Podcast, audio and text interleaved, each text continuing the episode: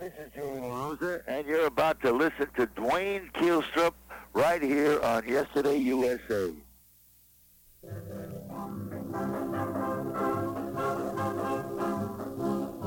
On the air, if you have a little time you'll enjoy each minute, I'll declare,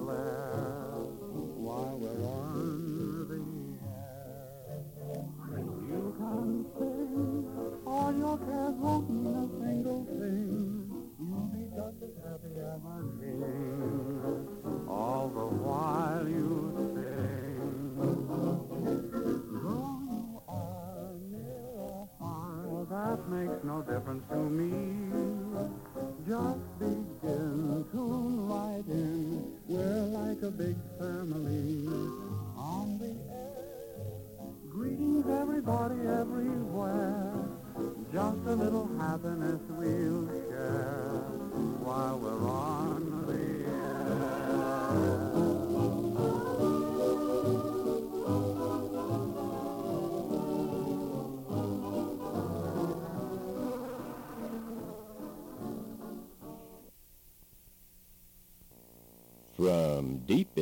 Texas, welcome to Classics and Curios Showcase, program number two, continuing our spotlight on Vaughn Monroe, the Moonmaids, June Hyatt Breton, and guest Kitty Kallen. I'm Duane Keilstrup. The Classics and Curios Showcase is a series of programs spotlighting special performers and performances. In our first showcase, we featured an interview with June Hyatt Breton, one of Vaughn Monroe's Moonmaids. And on this, our second showcase, we'll feature June performing solo with the Vaughn Monroe Orchestra, along with the Moonmaids, Vaughn, and guest Kitty Kallen. Teenager June Hyatt began her career on radio station WFAA in Dallas, singing with a group called the Blue Notes. The year, 1945. Front and center now for our fancy foursome. Reading from left to right, Elsie, Bonnie, June, and Lynn. Better known as the Blue Notes. Four cute little tricks with a tricky little song. Patience and fortitude.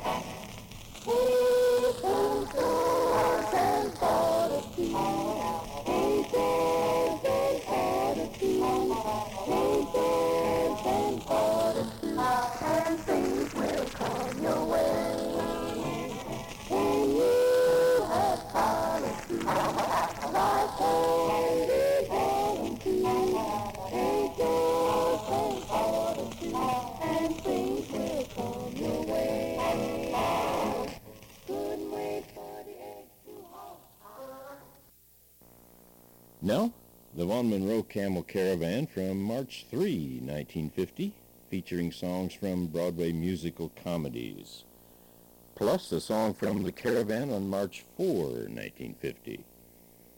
There is some slight editing and there are some scratches from the original transcriptions, but, well, to me, these scratches are simply proud badges of the big band era.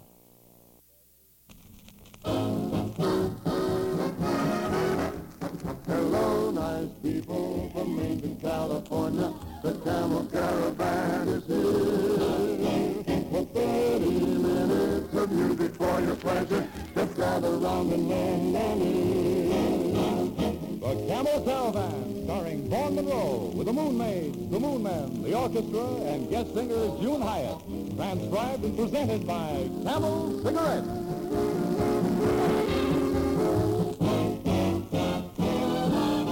How mild, how mild, how mild can a cigarette be? Not one single case of throat irritation due to smoking camels. That's what noted throat specialists reported in a coast-to-coast test of hundreds of people who smoked only camels for 30 days. Test camels in your T-zone. T for taste, T for throat. And see how flavorful and how mild camels are. Make a note. Remember your throat. Try camels today. Now here's the star of the Camel Caravan, Vaughn Monroe.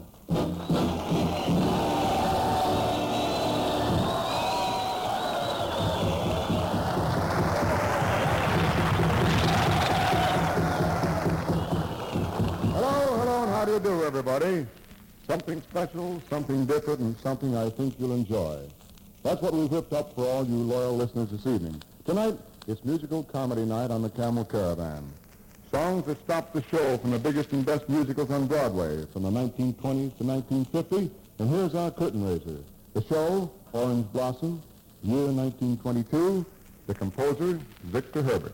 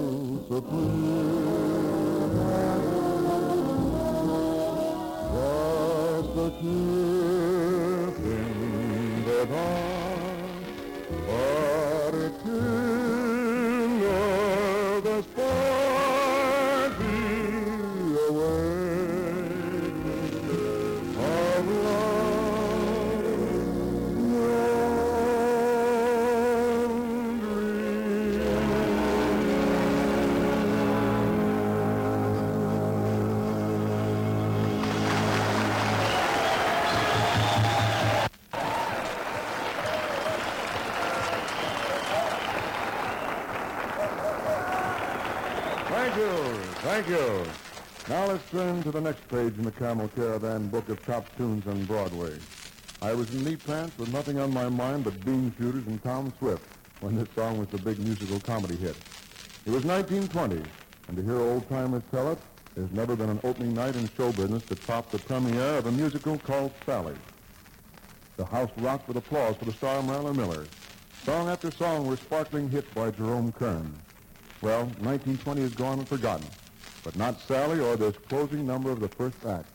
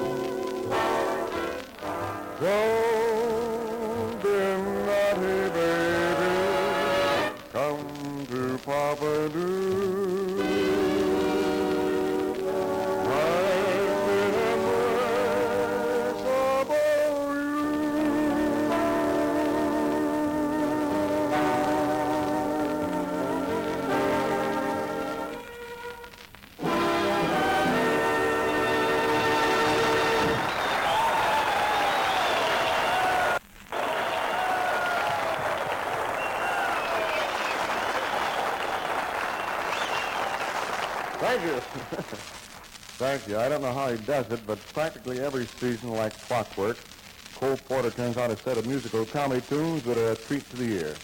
It just goes to show what a fella can do when he's got talent and smokes camels. Anyway, in 1949, Mr. Porter did it again. This time with a jet-propelled jive at Shakespeare called Kiss Me Kate. I remember the opening at the Century Theater. Kate really caught on with the customers that night, and here's one of the reasons why. It's the ballad that folks were soon humming everywhere, So in Love.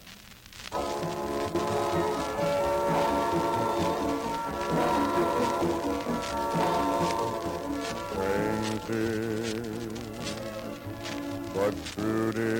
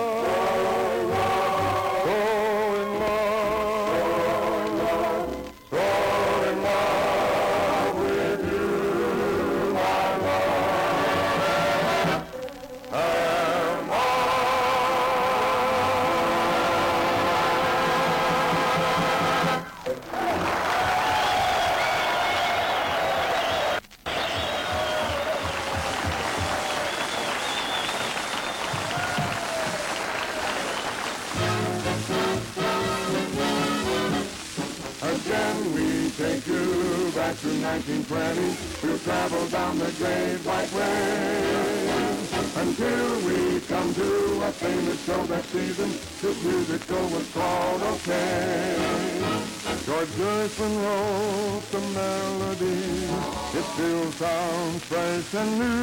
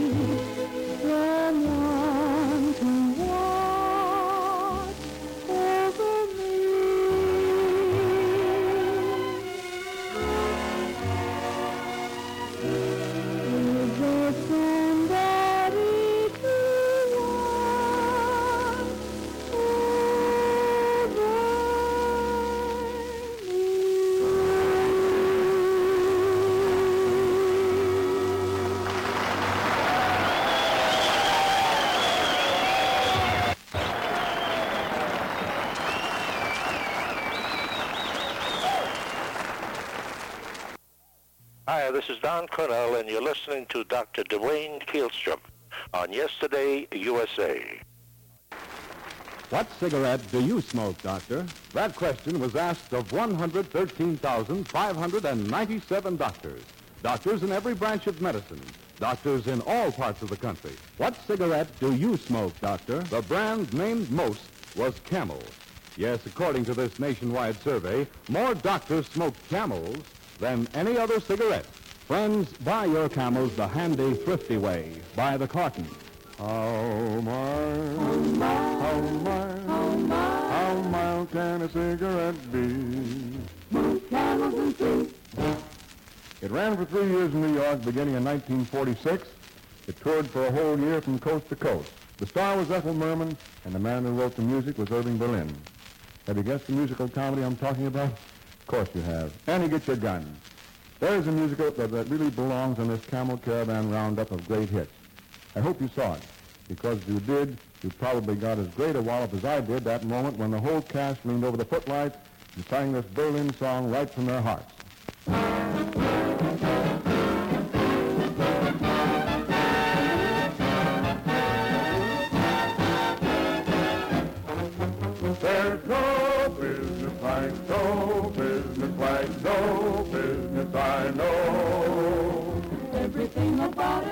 Feeling. Everything that traffic will allow. Nowhere can you get that certain feeling when you are feeling that extra bow. There's no people like no people. They smile when they are low. Even with a turkey that you call a foe, you may be stranded out in the cold. Still you wouldn't trade it for a pot of gold.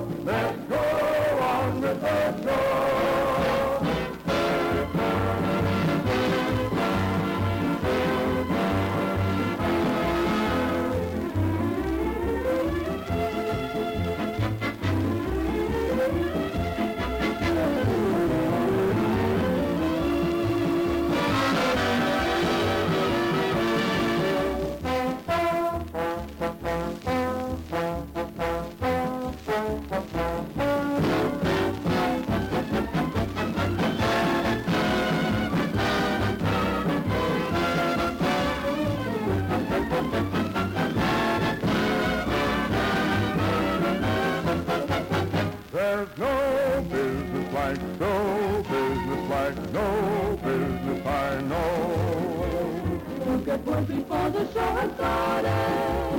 Take your favorite uncles out of door. That your mind wide parted. You're broken hearted,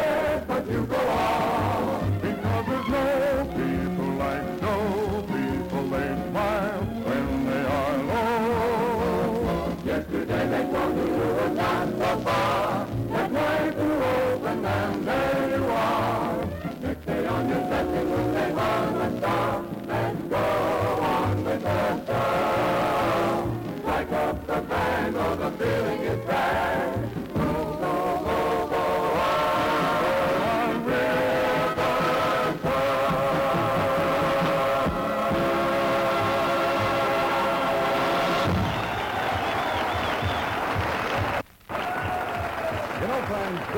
as every week, the makers of Camels are sending gift cigarettes to a very deserving group of people. The servicemen and veterans in hospitals in various parts of the country. Racing with the moon. High up in the midnight blue.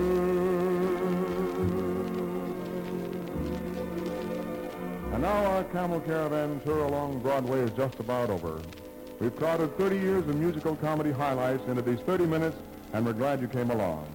I hope you've enjoyed hearing again some of the nostalgic tunes out of the past, as well as the more modern hits you know so well. One of these days, perhaps we'll pay another visit to New York's musical comedy theaters. Until we meet again, this is Vaughn Monroe wishing you pleasant dreams, and won't you have a camel?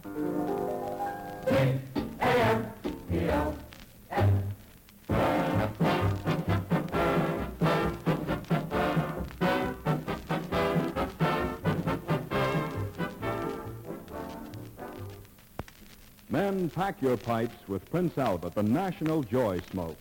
PA's choice tobacco is crimp cut for smooth, cool smoking and easy packing in your pipe. Yes, and it's specially treated to ensure against tongue bite. Get PA. It's America's largest selling smoking tobacco.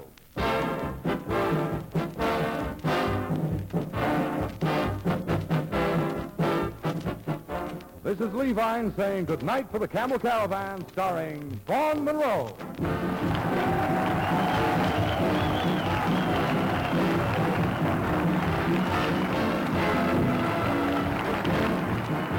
This program was transcribed and brought to you by Camel Cigarettes.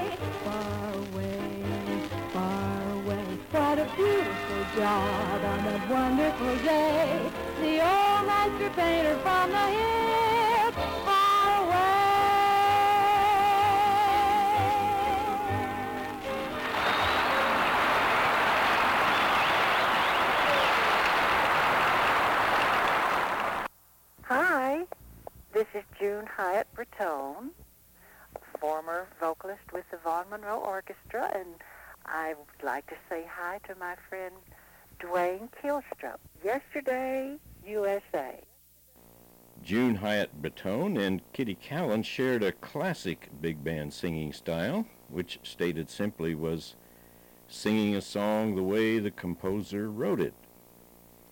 Here are two songs about dreams, one performed by Kitty and one by June, two gals with a sisterhood of purpose, namely to please the audience by being true to the notes of the composer. The Dream Songs are first uh, 1949 revival hit of the uh, 1938 I Can Dream, Can't I? And then I Had the Craziest Dream from the 1942 movie Springtime in the Rockies. And both songs feature the Vaughn Monroe Orchestra. First, it's Kitty Kallen. I can no matter how near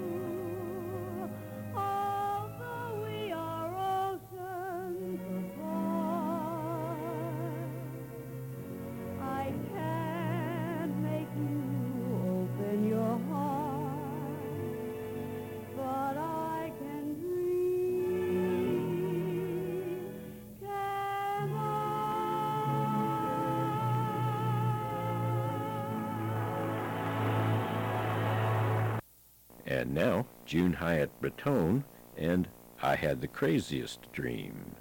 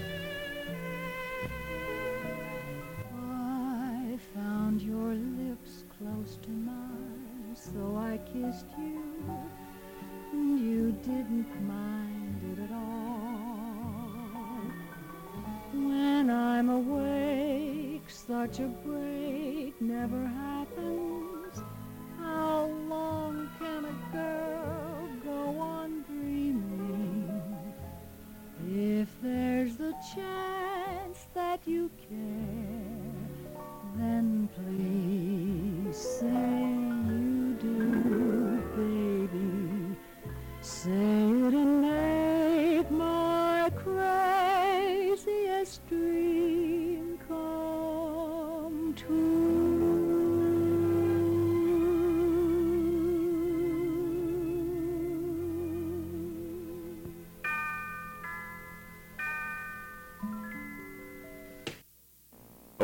by the way, Vaughn Monroe almost called the Moon Moonmaids the Moonbeams or the Moon Racers.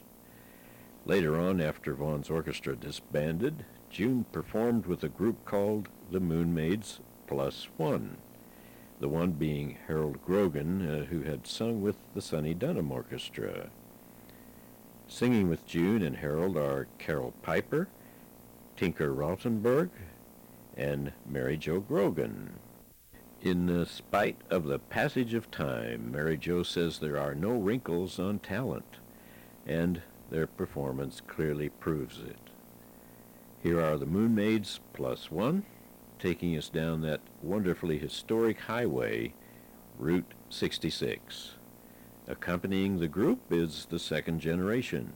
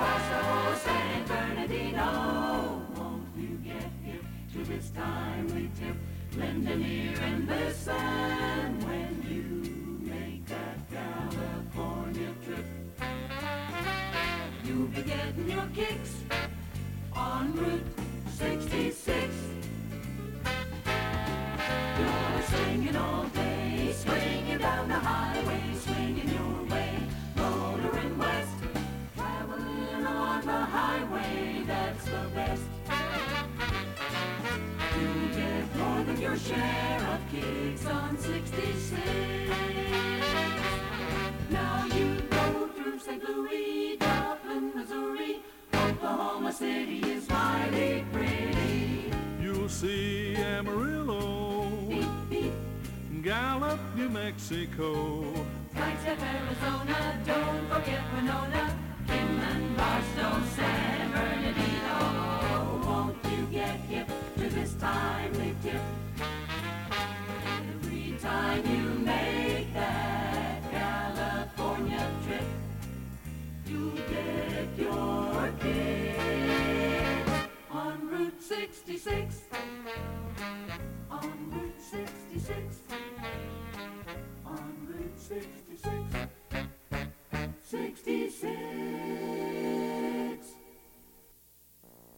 Been listening to the uh, second part of a Classics and Curios Showcase special with June Hyatt Breton, the Moon Maids, and Vaughn Monroe. Coming up later down the road will be part three, right here on Yesterday USA. Thanks for sharing your time with mine. I'm Duane Keilstrup, reminding you of a thought by Thomas Carlyle. Carlyle defined music as the speech of angels. Well, thank you, Lord, for the uh, divine blessing of good music. Good night, and God bless.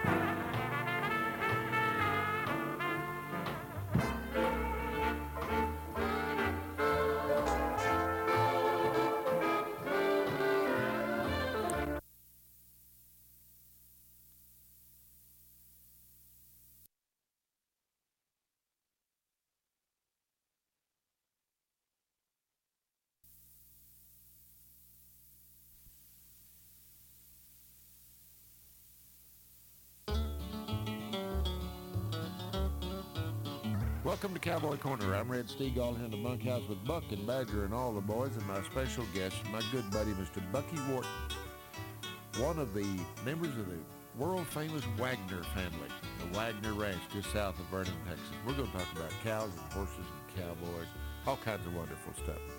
Ride with us through the rangelands of the West as we explore the life of the American cowboy through his poetry and his music.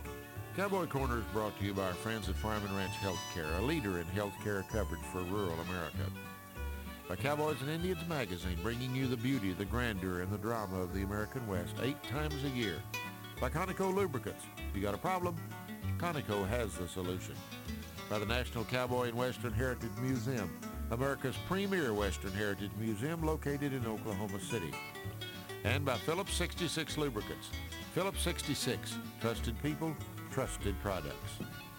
Boys, before we visit with Bucky, let's do a song called The Quarter Circle Y. Let's do it.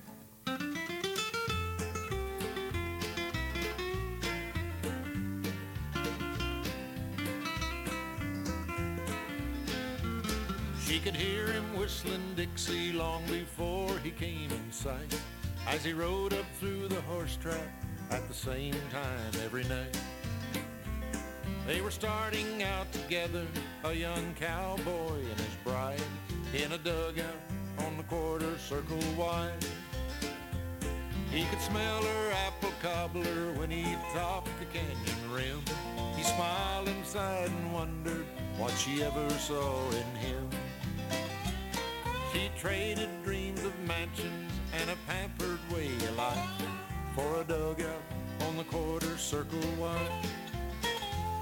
They never had much money, they were happy just the same. They were proud to have each other and to share his family name.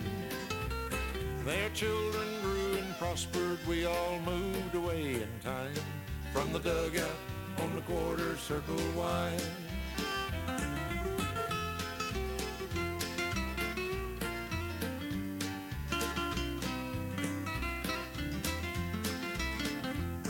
When northern winds would blow the snow and howl for days on end, it only drew them closer, they became the best of friends. After 50 years together, they were more than man and wife. They were happy on the quarter circle wide. After all that time as partners, now she faced her toughest test. We buried him last Sunday in his favorite woolen vest. With grandkids gathered round her, she remembered magic times in a dugout on the quarter circle wide. They never had much money, they were happy just the same. They were proud to have each other and to share his family name. Their children grew and prospered, we all moved away in time from the dugout on the quarter circle Y. After 50 years together, they were more than man and wife. They were happy on the quarter circle wide.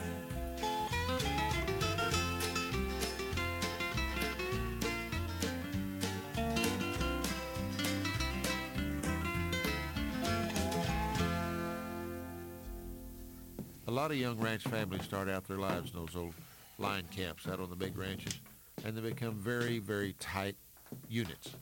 And they raise kids that are uh, full of vinegar and have lots of talent and want to get something done.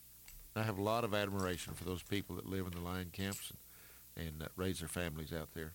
You folks stay with us. We'll be right back with more of Cowboy Corner and a visit from my good buddy, Mr. Bucky Wharton from the world-famous Waggoner Ranch, Vernon, Texas. Hang on. We're coming back.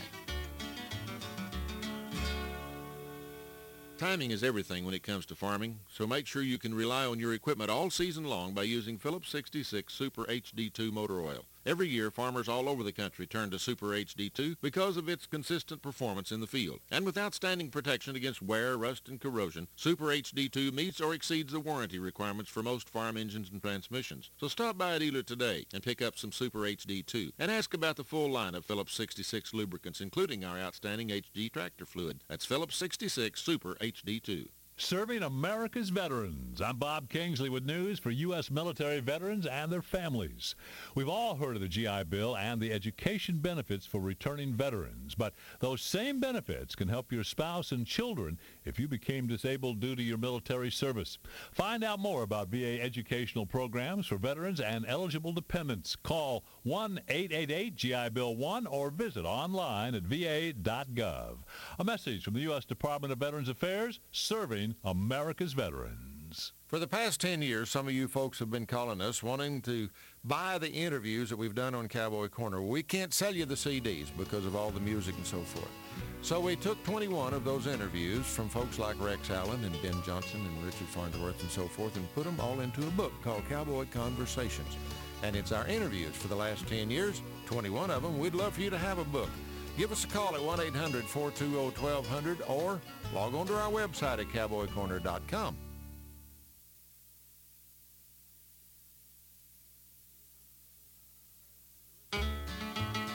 You're listening to Cowboy Corner. I'm Red Steagall here in the bunkhouse with Buck and Badger and all the boys and my special guest and my dear friend, Mr. Bucky Wharton, a member of the world-famous Waggoner ranching family. And Bucky, welcome. Thank you, Red. Glad to be here. Do you like coffee? Do I like coffee? Uh-huh. Pretty much, yeah. Well, Badger's going to pour you a cup of coffee, and you may or may not like it. It'll float a horseshoe, Neil. Okay, that's and, just the I like it. And then uh, we'll see if you survive it. okay, sounds good. Bucky the Waggoner Ranch is a world-famous ranch, and it has contributed drastically to the livestock industry, not only in the state of Texas, but worldwide, with its innovative ways of ranches, its horses, and all the different things, the aspects of the ranching family. And I want to go back to the beginning. How much do you know about Dan Waggoner? Not near as much as I should, I'm sure, but uh, I know a little bit of the history of that and, and what went on. When did he come to Texas? He came to Texas the 1870s, 1880s, somewhere around there. And he ranched in Wise County, didn't he? Yes, he did. He uh, uh, actually he was uh, son of Solomon Waggoner, who came from Tennessee, and they went uh, ended up in Wise County, and, and they were around Decatur area for quite some time. And then uh, his son was W.T., Exactly. who was your great-grandfather. Yes, sir. And so W.T. then, uh, he expanded the ranching operations. Uh, Dan Waggoner sent a lot of cattle up the trail. Well, they actually, uh, I think there was quite a few stories about the Decatur area and, and, and some of the time they spent there, but some of them have been recounted in several, you know, articles and whatnot, and they're, they're pretty good, pretty humorous stories, but they actually moved from Decatur out to the, this part of the world around Wichita Falls and, and uh, whatnot. And they were running cattle uh, up in, in the Indian country and kind of put together quite a few after, you know, the, the, uh, the Civil War and everything. Uh, ran several drives up into, uh, into Kansas and, and whatnot, and kind of got their start there. Uh, as I said, I, and, you know, this is well recorded, well documented, but they uh, were running uh, cattle in Indian country, and they found out the Indian country is going to be closed. So they ended up uh, kind of settling more in this part of the world. And they were originally up around north of Electra and between Electra and Wichita Falls, and kind of what they call the big pasture up in Oklahoma. Um, so conditions just kind of dictated they make a change, and, and uh, they could see it coming. So they, they started putting together land and started operating a little differently. And that's how this all came about. You said there were some interesting stories about Wise County and Decatur. Do you remember any of them? There was one that I kind of liked a lot. That's the kind we like to tell. there was, and and and I, you know, I'm sure I read this probably in in a, in a book somewhere. Obviously, I wasn't there, but uh, there was a, I think a reporter from Fort Worth came into town one day and and kind of got there, and there was a couple of guys sitting around. He offered a few bucks to to him to carry his baggage back to the hotel, and and. Uh, and one of them got up and said, I'll do it, a couple of dollars, and he grabbed the bags and carried them up there, and the reporter's walking up there, and he said, who has that big old house on the hill? Dan said, well, that's mine. how in the hell, how did you get that? He said, By carrying my own bags. Now tell me about that house on the hill. I've driven up there. That's a magnificent house. And your great grandmother built that? And, and how long did they live there? Well, the house, I, the house on the hill was actually built by uh, uh, Dan, and he, and I'm not sure exactly who uh, lived there, you know, but he, he and uh, WT married uh, mother-daughter. Uh, they married the Halsells, and, and I don't know if they lived in Decatur at that time or not. Uh, I'm sure they probably did. I don't know why he'd have a house like that if he didn't have a Yeah. wife around, but, uh, Well, it's a beautiful house. yeah. Does the family still maintain it? No, that's been out of the family for quite some Oh, time. it has? Yeah. So they came out to this part of the country, uh, out around Vernon, and actually they came north of Electra, you say, before they came on to Vernon. Right. But is WT the one that acquired the land that is now the, the Waggoner Ranch? He would have been mainly responsible for it, yeah. He, they uh, uh, kind of got, you know, their act together, and, and uh, uh, I'm sure WT was the one that kind of put the land holdings together because of the, you know, the time frame and, Mhm. and the age difference at that time. You know, I'm not sure exactly who did that, but it was, you know, it was a combination between Dan and WT. Mm-hmm. So they, uh, but I, I'd have to say that WT probably did the bulk of it. I've, I've read a story where WT uh, went up the trail with a herd when he was 17 years old. Right. And he came back and he said his daddy had bought the worst horses he could possibly imagine. You couldn't ride a single one of them. And he made a vow then that one day he would own the finest horses in America. And I believe he accomplished that because, as you and I have discussed, you can look back on those pedigrees, those famous quarter horses, and you'll always find Waggoner mare. And uh, do you know what's the horse operation today? Do you do you continue the same kind of breeding that? Uh, have you perpetuated that breeding? In other words, We have maintained our horse operation uh, over the years, and, and it is a very, very strong program. For many years, we were strictly breeding for the cowboys and for the ranch operation. Uh, we have had a little shift in focus over the last, I'd say, 10 years, mainly, you know, dictated by market conditions. And we still maintain one heck of a, of a horse program, but we're, we're trying to breed out some of the, the rankness in, in the horses, but we still need big horses, we need strong horses, and uh, horses with cow sense. And we're trying to make them more, I guess you'd say, user-friendly this day and age, too. And we're trying to, to get some of the bronkiness out of them, and, and I think we've been very successful in doing that. Do you know how they handled those mares in the old days? Do I know how they handled them? Yeah, they basically just left them in the pasture. Never put a halter on them, did No, uh-uh. No, they, they, they pasture bred them, left them out there, and, and when they'd, uh, when they'd have their, their get, they'd get out there and, and they were halter broke by mules, pretty much. Uh-huh. So, you know, it, it was, uh, it was a different operation. For those folks who don't know or are listening to us, uh, what he, what Bucky means by uh, breaking them with mules is they would uh, actually neck those colts to a mule with real heavy halters and a, a link between them. Usually it was a piece of chain with some real strong snaps on it. And uh, they'd just turn those mules loose, and those mules would bring them to water and bring them to feed. They'd do whatever they wanted to do. Yeah. and that, as I, I've heard lots of stories of the time they got them to got them back to headquarters, they were pretty well halter broken and would lead good. I would, wouldn't you? Yeah, I think so. now let's. Uh, WT had uh, had three children. WT had three children, correct? Uh, Eve Paul, your grandmother Electra. Electra, and then Guy and, Waggoner. And, and Guy Waggoner. Right. And uh, I was just out at the Bell Ranch not too long ago, and and uh, the family had a ranch out there that that Guy bought. Exactly.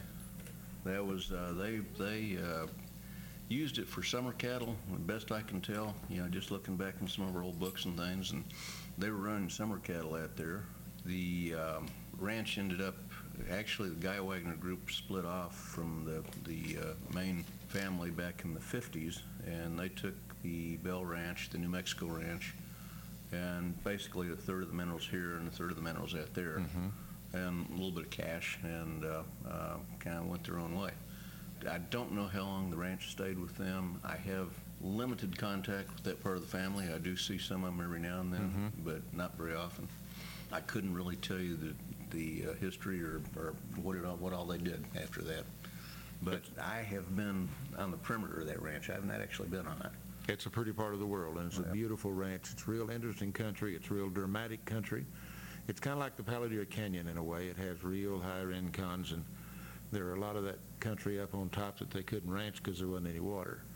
And they eventually drilled 650 windmills on Is that, that Bell right? Ranch, so they could utilize that country up on top. It's it's really pretty. I didn't know that. That's uh, I want to play a song by a young man named Brent Hill who lives out in Utah, Bucky, and he has a song called Franklin Canyon Dust I'd like for you to listen to. Would you like to hear it? Sure.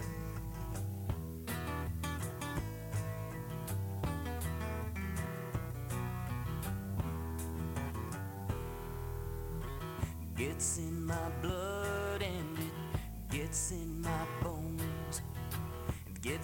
my hair till my hair is dead and gone. It makes a grown cowboy cry and puts a red line in his eye. He'll be praying for the rain all summer long.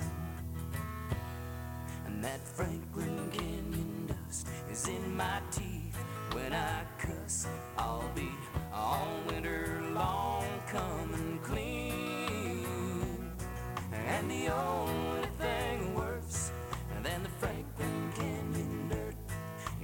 Franklin Canyon mud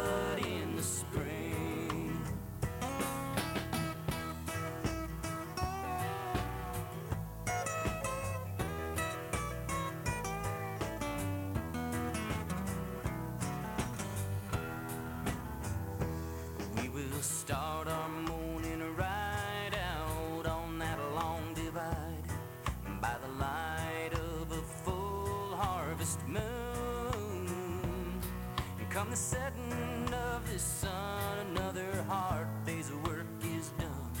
And we'll be sitting around the fire picking tunes with that Franklin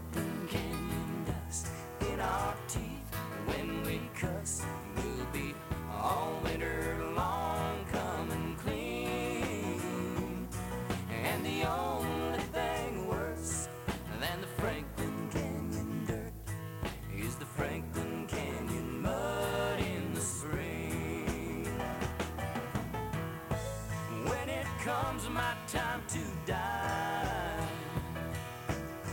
I pray they bury me somewhere inside of that Franklin Canyon dust that's in your teeth.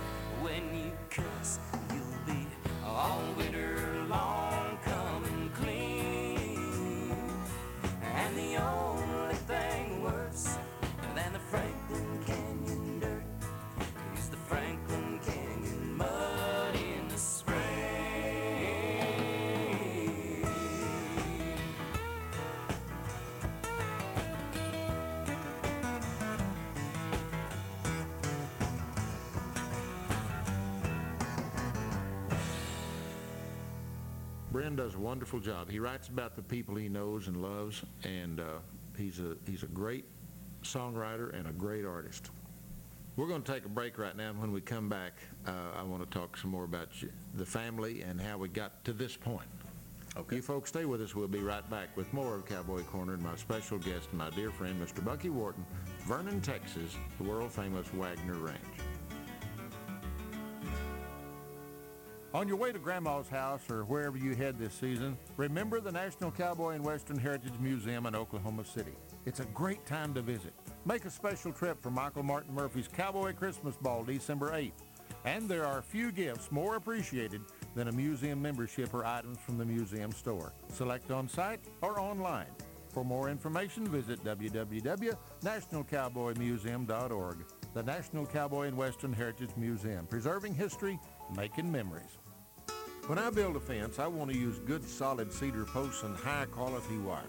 I don't want to have to rebuild it in a couple of years or constantly patch the weak spots where my stock has gone through it. That costs me time and money. I want it done right the first time. And I look at my insurance program the same way. I want to do business with a company that has good, solid backing. They're there as long as I need them and will do what they say they'll do. Well, Farm and Ranch Healthcare is backed by some of the largest and oldest firms in America, and they're here to stay. They're dedicated to making sure that your coverage is adequate, is protected for the long haul, and is affordable. Give my friends at Farm and Ranch Healthcare a call at 1-800-633-6508. You'll sleep better at night knowing that your insurance coverage is on solid ground and that the folks who serve you genuinely care about your family's welfare. That's 1-800-633-6508 or take a look at their website, farmranchhealthcare.com. It'll be worth your time.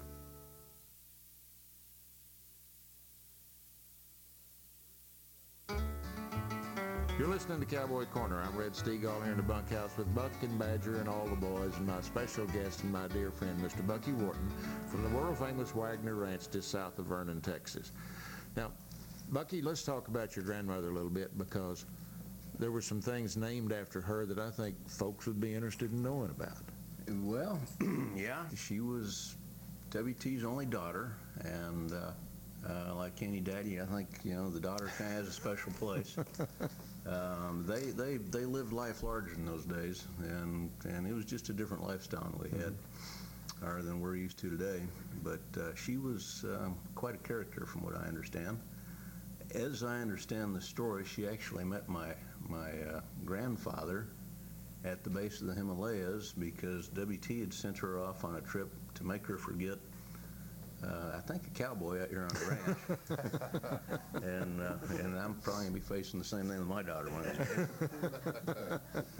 and why A.B. Wharton uh, was out there, I, I don't know. Probably same, same deal. But uh, uh, that may have backfired a little bit on WT because she ended up marrying him and they came back they lived in Thistle Hill there in Fort Worth for, for a while. I mean, that was, uh, I think that was built for, for my grandmother. Uh-huh. And uh, they, uh, I don't know, she lived in Dallas for a while, lived in Fort Worth and New York and just here and there. She had a great life. Yeah, she had a good life. You know, I wonder how many ranchers have sent their daughters off to Eastern schools or to Europe to, ke- to keep them from falling in love with, a, or, or marrying a cowboy they'd fallen in love with, let's put it that way. But uh, how did the Electra car, the Electra Buick, be, uh, become named for her? You know, there actually the Electra Buick was probably named for uh, E. Paul's daughter, Electra Biggs, and she was named for my grandmother, uh, great grandmother, uh, my grandmother. I'm sorry, but she was Electra Biggs was named for my grandmother, and I, I believe that the uh, uh, the story that I've heard lately is that the the Electra car automobile Buick was named for Electra Biggs, and that's probably. Probably more correct because I think John Biggs had a cousin who was involved or some relative involved with General Motors. So I'd be a little surprised if that wasn't a true story. But that's one of those stories that's kind of you know fading in and out with history. You're not sure where where, where the truth is. Where it anymore. started. But was Electra, Texas named for her? The, or the Mrs. town Biggs of also? No, the town, the the uh, city of Electra is named for my grandmother uh, by WT. And of course, that's uh, at one point WT actually split the ranch into four uh, four sec four four uh, pieces, and he gave a piece to Guy Waggoner, a piece to uh, E. Paul, and a piece to my grandmother, and he kept a piece over on the east side, over by Whiteface, where the town of Electra is. And um, story goes that the kids weren't that much interested in ranching. You know, reality in my mind is that the tax situation changed. and and probably what happened was they realized that there's some, you know, they were individual tax rates were like 90% in those days. Gosh. And corporate tax rates were only 50 or 60%. Yes. So I think they pulled it in for that reason. Makes a better story to say the kids didn't care much about it, but you know, I, I think there's there's a misconception that I'd like to get straightened out Yeah. one of these days. But uh, he he lived over uh, in the Whiteface area, and the town of Electra was named after my grandmother. Okay. Now let's talk about Mrs. Biggs for a minute. She was a world famous artist. She was. And uh, a great sculptress. Did she do paintings also, or just the just the sculptures? I think she did some paintings. I think she was mainly a sculptress, so more than anything else. And and uh, I, she's very artistic. Because, you know, I'm sure she did just about anything she wanted to. Sure. And the image of uh, of Will Rogers on his horse in front of the Will Rogers Coliseum is a marvelous piece of sculpture and a great, great piece of art. art. And uh, I was fortunate enough to, to meet her a couple of times, and I always admired her. She was a nice lady, and, and uh, I've always admired her art. And so your family has some artistic bent in it also. It it uh, it definitely stays separated though. in other words, you don't follow you don't have it. No, I can't write my name legibly. now, uh, E. Paul contributed greatly to the quarter horse industry. And uh, do you know anything about uh? Oh yeah, absolutely. Well, let's talk about Poco Bueno a little bit. All right.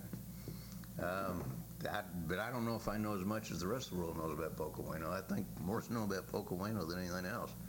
But no, he, he was a, uh, it was a heck of a horse. You know, what do you say? Um, Do you know how E. Paul got him or when he got him? he was the son of King. Yes, he. Uh, I think E. Paul purchased him, and uh, oh, down around uh, somewhere in well, obviously son of King, and Yeah. brought him up here. He uh, uh, was pretty well trained by. Um, um, Matlock Rose and Pine Johnson. yeah, Pine, and I was thinking Pine Johnson definitely, but uh, I don't remember ever seeing him when I was a kid. But Mm-hmm. you know, he was a hell of a horse. I never saw him, but I saw a picture of him, and he was always been the perfect image of a quarter horse to me. He's Yeah. exactly what I like in a horse. And he's buried on the ranch or close to the ranch. About a mile from where my home is. Yeah. So that's. Uh, Well- He's he's right there off the highway off of 183, 283, and and uh, he's got a pretty good sized granite stone. Story is he's he's uh, buried facing, standing up facing the west. I hope he is. I do too. I'm not going to find out, but But he contributed greatly to your horse program, and he contributed a bloodline to the Quarter Horse Association that's still very much alive and very much honored and very much sought after. So uh, the Waggoner Ranch, along with its mares, and Poco Bueno, and I'm sure there are other stallions that I'm not aware of that were on the ranch that made a big difference in the world of quarter horses. And uh, so your contribution to the to the world of horses is immense. Now let's talk a little bit about the cattle. Of course, uh, when they were running that big pasture. And of course, for the folks who don't know what the big pasture was, it was part of the Comanche and Kiowa Reservation. And several ranchers ran cattle up there. And then they opened that country for homesteading uh, with the Dawes Act. And they gave 160 acres to each man, woman, and child of the Cherokee, I mean the uh, Comanche and Kiowa Nation. And then they opened the rest of it for homesteading. So those ranchers had to get their cattle off of there. And I would imagine that it's that time that W.T. and Dan bought the ranch that you call home now. Exactly. And I know that Mr. Burnett bought the Four Sixes, where the Four Sixes Ranch is in King County at the same time. And I'm not really sure of who else was involved in that, but I know the Waggoners and, and the Burnetts were. And so those must have been Longhorn cattle. Um, you know, those cattle probably were gathered cattle and probably everything in the world. And, and when we first started, to my knowledge, what we first started out with was a, uh, when we started getting selective about our breeding program and everything else, we started with shorthorn.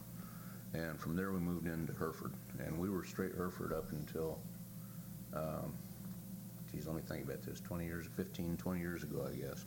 And uh, again, the market situation kind of dictated a change, and, and so uh, uh, we started crossing after that. But we were, I'm sure, you know, the original cattle, they were running up and down those trails and running that big country Mhm. with just whatever they could put together. Yes. You know, just, just uh, what we call sale barn cattle today, I guess. Yeah, today they would not be uh, good cattle, that- or cattle that you would uh, select again. Right. They were just, they were just livestock.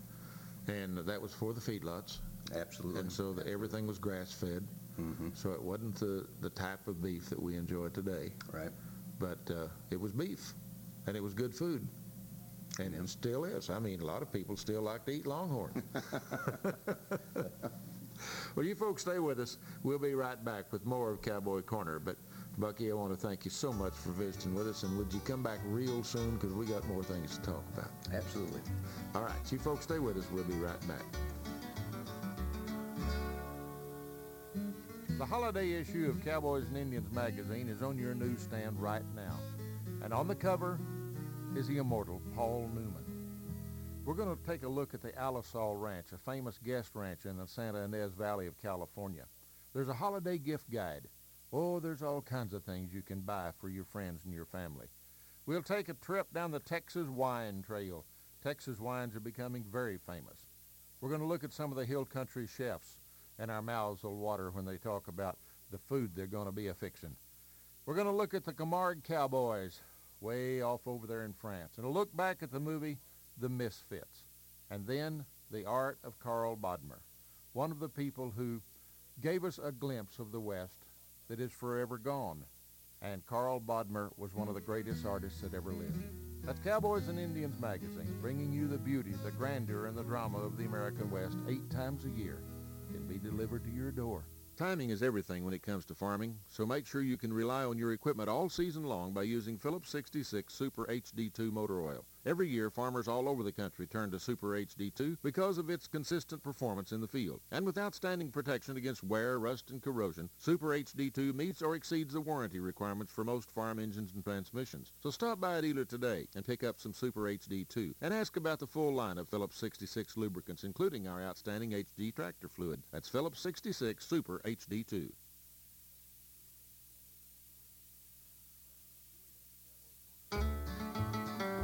Listening to Cowboy Corner. I'm Red Steagall here in the bunkhouse with Buck and Badger and all the boys. And I want to start this portion of our show off with a poem that I wrote several years ago. Kind of got a theme going here. It's called The Shank of the Evening. That new batch of heifers we got in today come off of the truck in a run. They scattered and split like a covey of quail. We're lucky. We found every one. I got talked into them by a trader last week. I wonder if I'm still the boss. South Georgia can keep all them rats with long ears. I like Hereford and Black Angus cross. The grass in the meadow is starting to burn, gets brown just a little each day. If we'd get a rain by the end of the month, I'd still get a cut in the hay. Now, we got a good shower the middle of March, was dry as a bone up till then. It's the third week of June, and we ain't had one since. It may never rain here again. I guess if I was up to my stirrups in mud, I'd think there's a drought on the way. If it rains for a week, it still ain't enough. I'm a looking for clouds every day. and I'm grateful as hell for the moisture I get. I reckon I get my fair share, but I like my mama cows rolling in fat. Without rain, they're nothing but hair. Ah, the breeze across the back porch is cooling things down. My yeller dog's licking my hand. He knows when I worry about cattle and rain. No one but him understands. The coyotes are starting to yip at the moon. The yeller dog joins in the fun. You know, he's brave as a bear when they're out on the hill. They challenge him. He'll turn and run. Hey, life ain't so tough. We got our own place. The missus ain't cranky with me, and the kids are all growed up and gone off to school. We're as happy as we want to be. Yes, this time of day is real special to me. It's when I reshuffle my load. I add it all up and come out way ahead when daylight's been saucered and blowed. In the shank of the evening, I boil it all down to the basics. They ain't nothing more. We got a good life, and we like it out here. The tough times just even the score. We could sell this old homestead and move into town, but what in the world would I do in the shank of the evening? Fight traffic and noise? No, thank you. I'll tough this one through. It's a, it's a way of life, ranching. It's a business, but it's a way of life also. And my friend Richard Elloyan has done a song called This Range, and you've heard me do it over the past several years several times. But right now, I think it's appropriate. Here's Richard.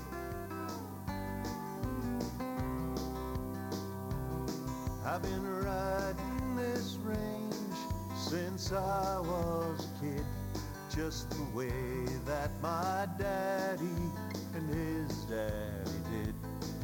Come hell and high water through red ink and black. You take what life gives you, try to give something back. But now environmental bureaucrats are lined up for a chance to tell us by subpoena how they want to run our ranch. This land has been my family's for most a hundred years. It gets consecrated daily with our blood, our sweat and tears. And the life that we like living is just being satisfied with the kind of things that hard work and the good Lord can provide. Now the lawyers and the lobbyists are turned out on the loose. They're all seeking public access and multiple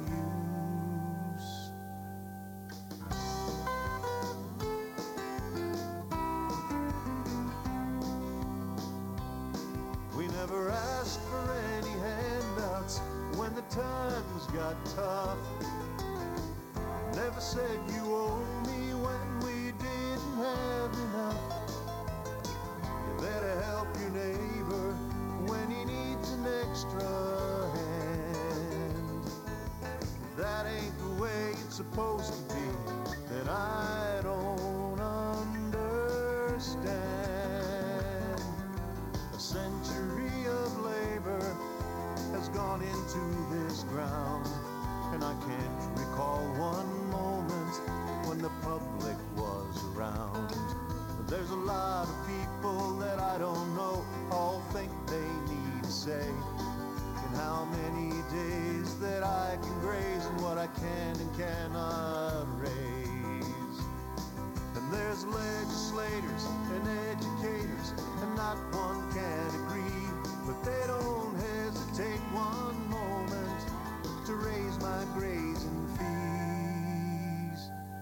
I've been riding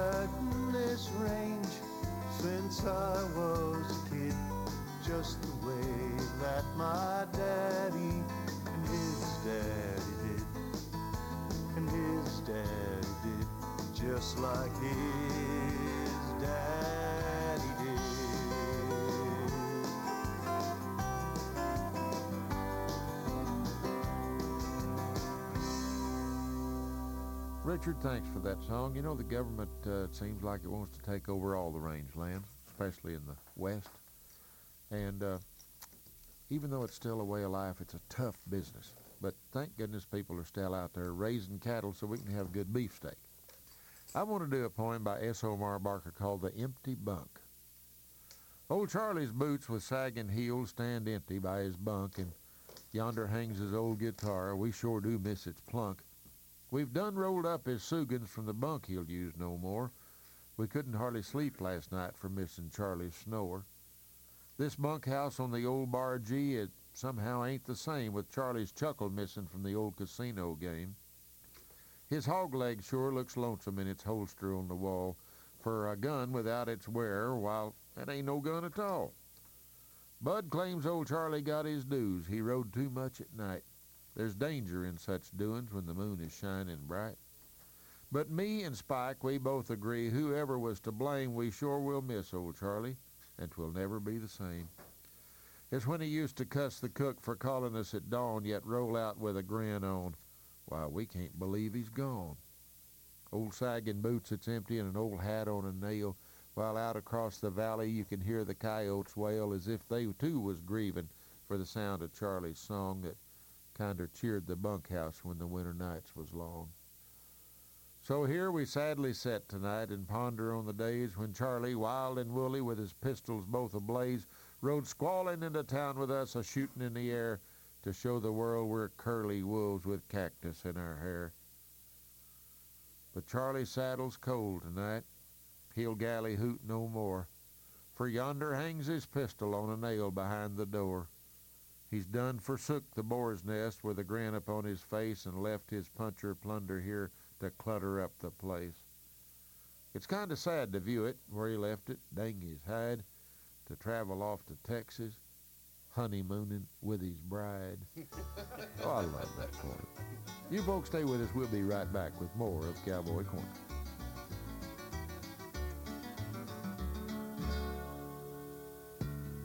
Every time you pick up the paper, you notice that more folks are joining the ranks of the uninsured. They're losing the coverage at work or having to pay for it. The number one reason folks are uninsured is because they can't afford it. The cost of covering their families, you know, used to be like a pickup payment. But now it feels to their pocketbooks more like a, a payment on the ranch. And folks all over America are looking for affordable health care coverage for their families. Well, our friends at Farm and Ranch Healthcare have programs for the underinsured, uninsured, all Americans. They're committed to making available the lowest cost health care services for all Americans and then providing affordable plans to help you pay for it. Hey, call my friends at Farm and Ranch Healthcare and let them come out and make a bid on your coverage. Give them a call at 1 800 633 6508. On your way to Grandma's house or wherever you head this season, remember the National Cowboy and Western Heritage Museum in Oklahoma City. It's a great time to visit.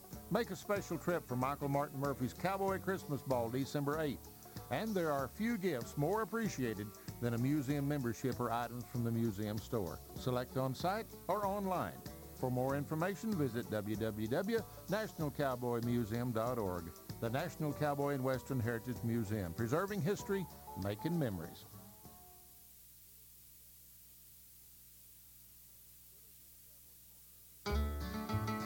You're listening to Cowboy Corner. I'm Red Steagall here in the bunkhouse with Buck and Badger and all the boys. And this portion of our show is brought to you by our friends at Farm and Ranch Healthcare, a leader in healthcare coverage for rural America. Call my friends at Farm and Ranch Healthcare. You'll get personal service for all your healthcare needs. They're a full-service healthcare company with a personal touch, and they care about your well-being. Yep. I've done this little poem so many times, but I got to do it for you today. It's called Bear Scare by S. Omar Barker. The kids saw a bear in the woods today, a raggedy cinnamon bear. A live wild bear. It ran away, but the rest of the trail, they swear, was lined with bruins behind each tree, behind each log and stump. The sudden chat of a chickaree, gosh, how it made 'em jump. A bear saw kids on the trail today, as deep to the woods he fled, and from behind each tree on his frightened way, some fierce child poked his head. Isn't that cute? For a song of inspiration, I've chosen one by Fletcher Jowers called Church at the Wagon. Here's Fletch. We'd gathered up a herd of longhorns bound for Abilene. A peddler came out to the camp selling notions that we'd need. Among the things he had to sell was a Bible old and worn. Old Coosey said, I'll take it. We'll have church on Sunday morn. We had church at the wagon Sunday morning. We'd gather underneath the wagon fly. And old Coosey would read from the good book. And we'd sing in the sweet by and by. and the sweet by and by. We shall meet on that beautiful shore. In the sweet by and by. We shall meet on that beautiful shore. I'd see him in the morning as he sat there by the fire, reading from that Bible. Every now and then he'd smile, waiting on the biscuits, drinking coffee from a can. Sometimes you could hear him softly whisper, Amen. We had church at the wagon Sunday morning. We'd gather underneath the wagon fly. And old Coosey would read from the good book.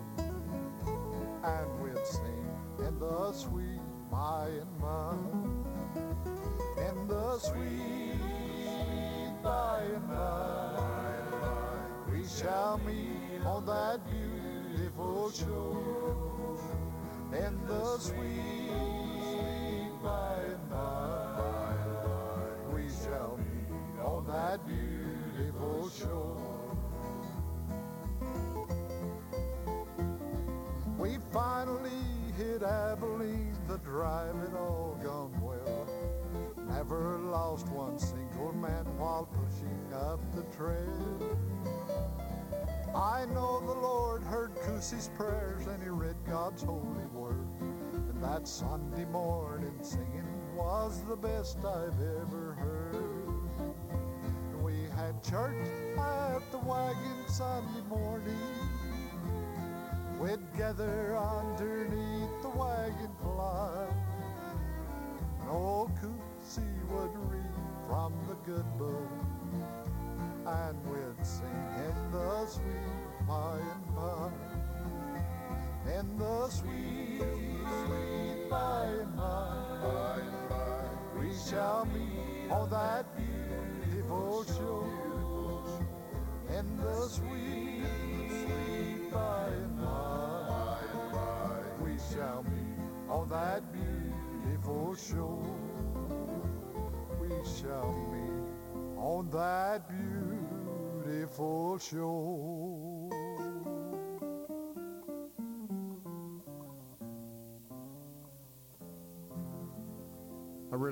That song, and I appreciate Fletcher sending it to us. Well, as my old daddy would say, we got this one saucered and blowed. It's time for us to ride on out of here. We got lots of work to do. On behalf of myself, Red Steagall, and Buck and Badger, and all the boys in the bunkhouse, our producer, Mr. Kirk Teagarden, our executive producer, Miss Nan Kingsley, and the feller who holds it together for all of us, Mr. Sean Studer. Thanks for riding along with us. We hope we taught you something about the cowboy you didn't know or maybe brought back an old memory. Cowboy Corner is brought to you by our friends at Farm and Ranch Healthcare, a leader in healthcare coverage for rural America. By Cowboys and Indians magazine, bringing you the beauty, the grandeur, and the drama of the American West eight times a year. By Conoco Lubricants. If you got a problem, Conoco has the solution. By the National Cowboy and Western Heritage Museum, America's premier Western Heritage Museum located in Oklahoma City. And by Phillips 66 Lubricants. Phillips 66, trusted people, trusted products. Now, if you'd like to add some cowboy poetry and music to your collection, give us a call at 1-800-420-1200 or log on to our website at cowboycorner.com. Now, write this down. For cowboy music and cowboy poetry, give us a call at 1-800-420-1200 or look us up on our website at cowboycorner.com. That'd be the easy thing to do. We'll take care of you. Okay, boys, put your boots back on. We got lots of work to do, so let's get out of here. You folks join us same time, same station next week for another edition of Cowboy Corner. Adios, y'all.